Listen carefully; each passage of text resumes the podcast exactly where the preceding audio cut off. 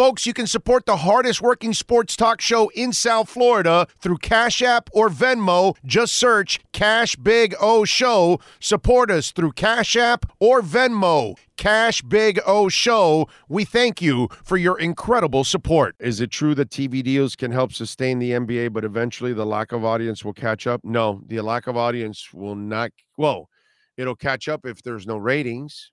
Yeah, but butts and seats don't matter. That's not important.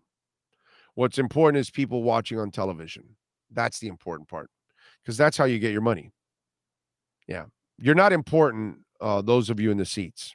Football, baseball, basketball, you're not important. Hockey, you are, but not in the other three sports because they live off of TV money.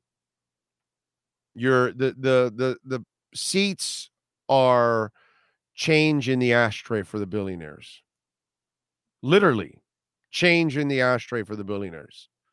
It's not money that makes them excited. The advertising money makes them exciting. The TV revenue makes them exciting. The streaming revenue makes them excited.